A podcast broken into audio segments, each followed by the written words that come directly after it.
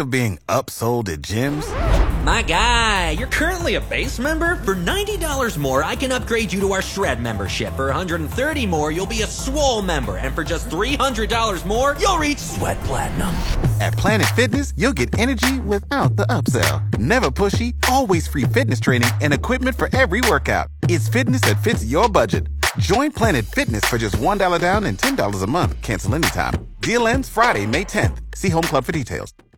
A subject that no doubt you have probably uh, addressed. I know the media is grabbing onto it and consumers are, it's getting their attention too, and that is potholes. Uh, the explanation is a simple one. The, the pavement just couldn't hold up to the sub-zero freezing temperatures and now with all the thawing and melting, the moisture is seeping into the cracks and we have a lot of potholes. So uh, why don't you uh, first start by uh, telling us your plan to attack the potholes around the city? Well, sure. Thanks, Dale. And I did meet with our Lincoln Transportation Utilities Director recently and looked at her and said, "You know what comes after snowpocalypse, don't you? And it's pothole palooza, mm-hmm. and that's what we're we've been preparing for it. Um, this is not." Uh, you know, this is very expected uh, post winter event kind of situation the melting snow creates you know moisture that can seep down into cracks in the pavement and then weaken that infrastructure, especially as cars drive over them and break up the pavement. So LTU is already out filling potholes. Um, they do about an average of 52,000 pothole filled um, each year. We really appreciate while we do active monitoring of the streets to do that work.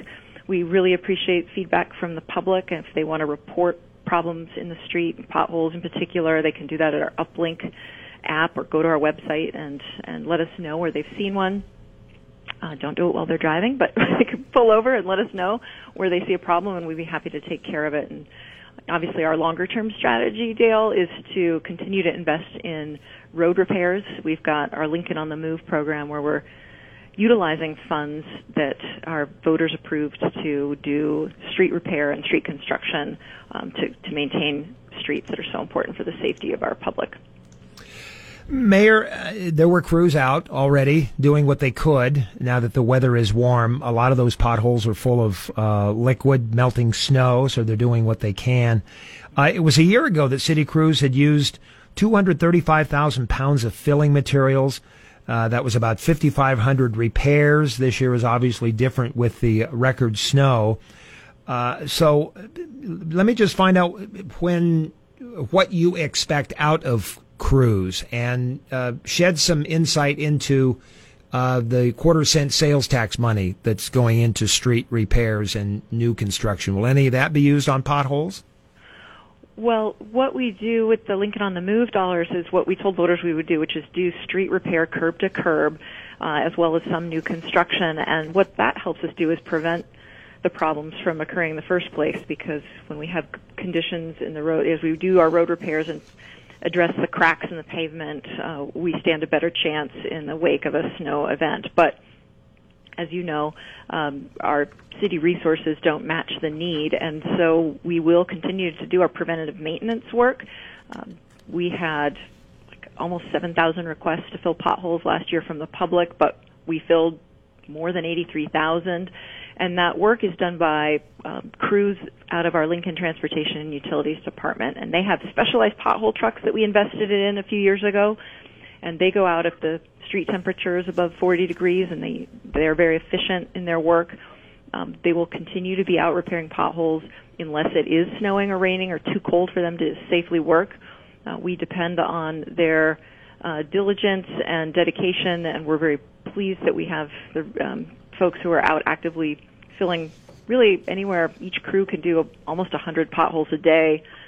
So it's going to be a huge focus for the department in the coming weeks because, as you know, the after the snow, there will be um, more of these popping up around as they do each year after a snow event. Yeah. In March two years ago, your predecessor, Mayor Beutler, signed an emergency that mandatory uh, overtime was allowed and additional resources were released to fix. Uh, what what's your threshold? Do you, do is that on on the table for next month or later?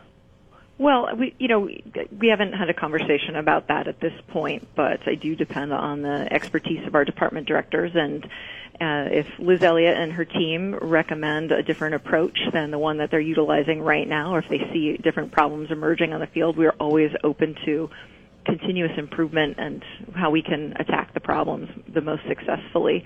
Uh, but right now, that means dedicated crews out there um, monitoring the streets, doing the work we had about nine to twelve crews out on Monday, and a regular crew is about three to four people. So, you know, we've got uh, resources out there trying to address the issues, and um, other other crews are out there still cleaning up snow from the storm. So we we definitely are taking it very seriously.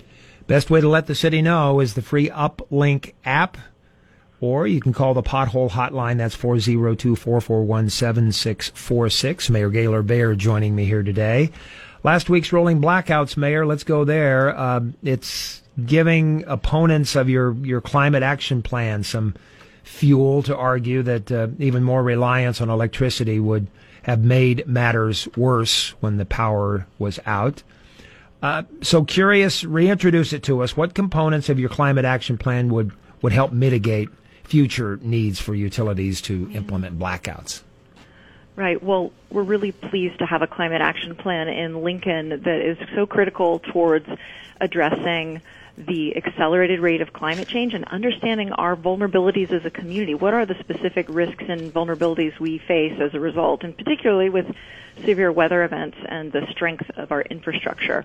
So it's about readiness and preparation. And and what we are seeing across the country, and Texas in particular, is that folks who aren't planning to address those vulnerabilities, people who are utilizing the past to plan for the future rather than taking into account, uh, you know, there are new climate realities, uh, are left in the dark. And so we have to make sure that we take strategic steps as a community to address our infrastructure, make sure it's as robust and resilient as it can be, um, and um, you know, renewable energy is an important component of the in the portfolio of strategies to address um, our reliance on fossil fuels and the impact that has on the accelerated rate of climate change. So we are we are very proud to have a plan that will help Lincoln be strong and resilient going forward.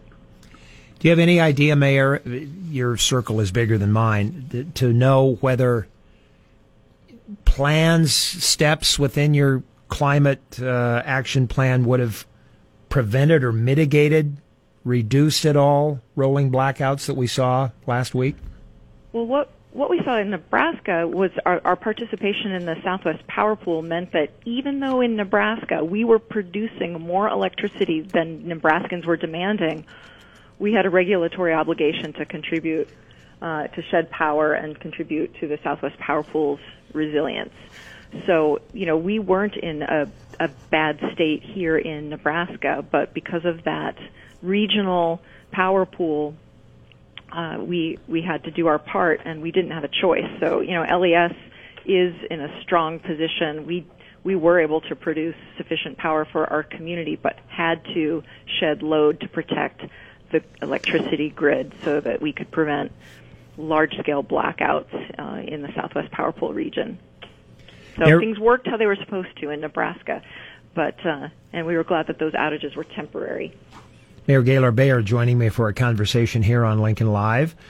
Uh, police chief search. Uh, you are uh, create. You have created a, a month long public engagement process to gather feedback on skills and qualities that citizens want in their next police chief. You can find that by going to the city's website, lincoln.ne.gov. Do a search for police chief search and you'll find it.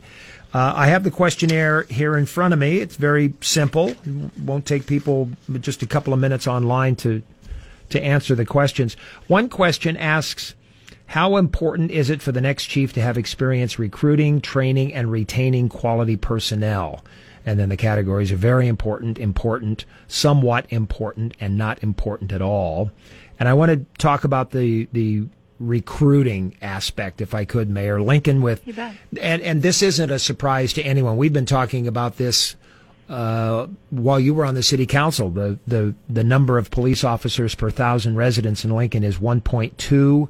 one of the lowest in the state. Omaha with 1.85. Even Grand Island, which is substantially smaller than Lincoln, has 1.6 police officers uh, for every thousand residents. So help listeners understand how a police chief can increase officers when it's the city that has that handles the money, the budget.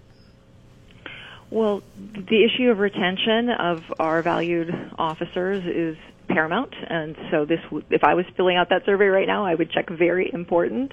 Uh, part of what we have done uh, together, both the administration working with the police department over the past two years, is um, look to improve the package of pay and benefits so that we can be more competitive with other communities uh, who are recruiting officers, and then also you've seen that in the last few months we launched another uh, another initiative, a marketing campaign to try to recruit diverse candidates to the police uh, team here at the city of Lincoln because we really do see it as a higher calling, an opportunity to make a difference, to serve, um, to protect the health and safety of all of our community members.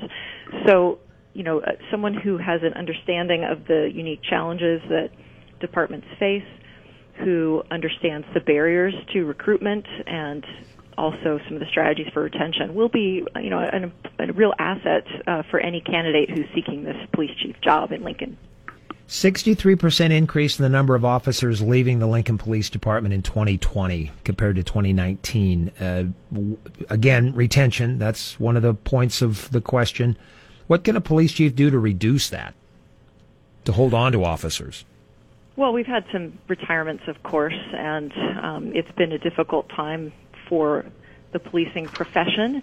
Um, there is a, a, national reckoning going on on racial justice and an understanding of the history of racism in our country and a call for transformational change in police departments across the country. So I think that this is a, a dynamic moment and we will do everything we can to recruit top uh, leadership and sworn officers who are here to serve, here to make a difference, here to protect everyone in our community. And the chief of police plays a vital role in setting the culture and a vision and for examining policies, you know, and thinking through what are new ways to to do the HR role in the in the police department and how do we how do we strengthen our ability to compete with other communities and I would also add that you know the that the Lincoln, the city of Lincoln, one of the things we do to enhance that op- that approach is to make make sure we have a high quality of life here, that we're an attractive community for people to live in, for people to work in, for people to send their kids to school in. So all of those factors go into the hiring and retention process, along with pay and benefits and culture of the organization. And this is a tough moment because the police chief left to take a position in the private sector, Jeff Bliemeister, and the uh, sheriff's office lost Todd Duncan, chief deputy sheriff, to the private sector. And so both very good, qualified, experienced people have moved out of law enforcement, the specific career of law enforcement, to take on other responsibilities, both in security aspects. But it's a tough time uh, as a department to tell your officers to stay when the when the police chief decides to move on. So uh, it comes at an awkward time. Mayor, just enough time. And uh, would you like to address that? The fact that the police chief left, and yet we're telling, we're trying to convince police officers themselves to stay. Well, I mean, the vast majority of officers are staying with the department, and and we were very sorry to see Chief Bliemeister go. He he provided great leadership for the department. I think what's important to recognize is that the police chief role typically, and this is a statistic that Chief Bliemeister shared with me in our conversations that oftentimes it's a role that has an average tenure of about five years. So I think we've been maybe you know had the exception rather than the rule be true in Lincoln over the years with Tom Casady having been in that role for for many many years and then serving as a public safety director. Our our sort of yardstick is a little different than maybe the average uh, what what we're seeing as a more of a national uh, metric for tenure uh, for chiefs. But we certainly want to find a chief who can attempt to fill the, the big shoes that Chief Bliemeister left and who will stay and be committed to our community. Appreciate that, Mayor. Just enough time to tell me what micro purchasing is. Uh, yeah. Well, you know, uh, small purchases can make a big difference for our local economy. And my economic recovery task force recommended a key strategy of buying local in a way to support local businesses. And we've had our task force co-chairs and Wendy Birdsall at the chamber with um, Ava Thomas and Angie Muhleisen go out and secure commitments from private sector companies to spend 1% more locally and take a pledge to do that to help our local economy. And at the city, we're doing our part. Uh, we've just created a new policy that I was so happy that the council approved. We, we proposed this micro purchasing policy to allow for some of the city's smaller purchases or micro purchases up to $10,000 to have an emphasis on making those locally uh, by not requiring the bidding process if the cost for those purchases is, is deemed reasonable. So we think that if we if we do this going forward, we could potentially direct about $700,000 of our micro purchasing um, to local businesses, and that, of course, has a, a multiplier effect and an economic impact of maybe over a million dollars. We we want to do this because we want to support local business. We want to keep capital here in our community, and uh, we know that's going to be helpful as we look to uh, do economic recovery and renewal efforts in the wake of this pandemic. From potholes to purchasing, we covered it, Mayor. yes, we did. Yeah. yeah. Thank you.